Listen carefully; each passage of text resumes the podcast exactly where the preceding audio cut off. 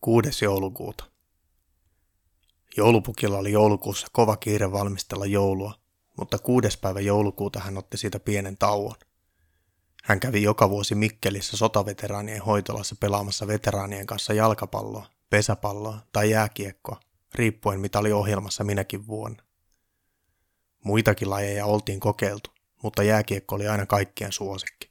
Oltiinhan Suomessa. Tänäkin vuonna oli vuorossa sotaveteraanien jääkiekkoturnaus. Joukkueet oli nostalgiasyistä järjestetty ja nimetty toisen maailmansodan armeijakuntien mukaan. Jalkapallossa ja pesiksessä pukki pysyi vielä jotenkuten nuorempien sotaveteraanien tahdissa, mutta kiekkokaukalossa veteraanit pyyhäsivät sen verran kovaa vauhtia, ettei hän meinannut pysyä mukana. Joulupukki ei ollut ikinä oppinut, miten luistella taaksepäin kovaa vauhtia tai miten tehdä ohjaus maaliin siniviivalaukauksesta. Sotaveteraanit olivat sen verran kilttejä pukille, etteivät taklanneet häntä kuin ihan vähän vaan.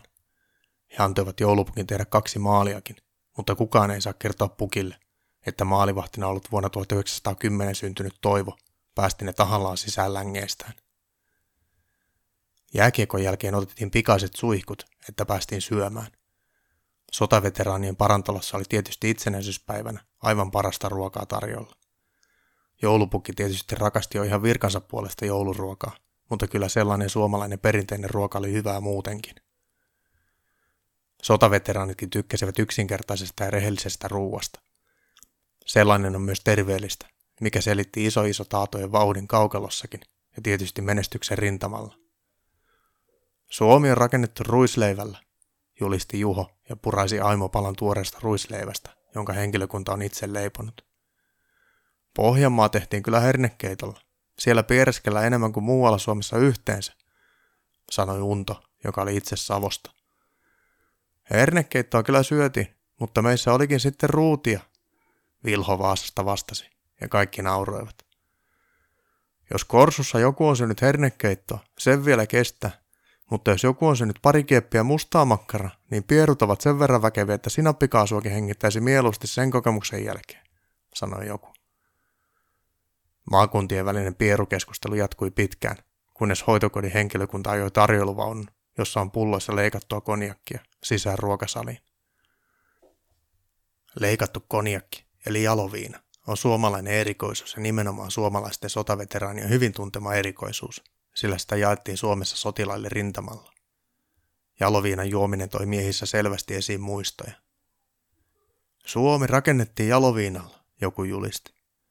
Lappi poltettiin jaloviinalla, joku toinen vastasi.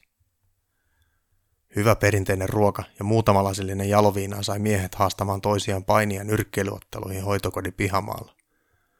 Se oli kuitenkin vain nuorten miesten hauskanpitoa. Ketään ei haluttu satuttaa. Se riitti, että yksi sota oltiin jo voitettu.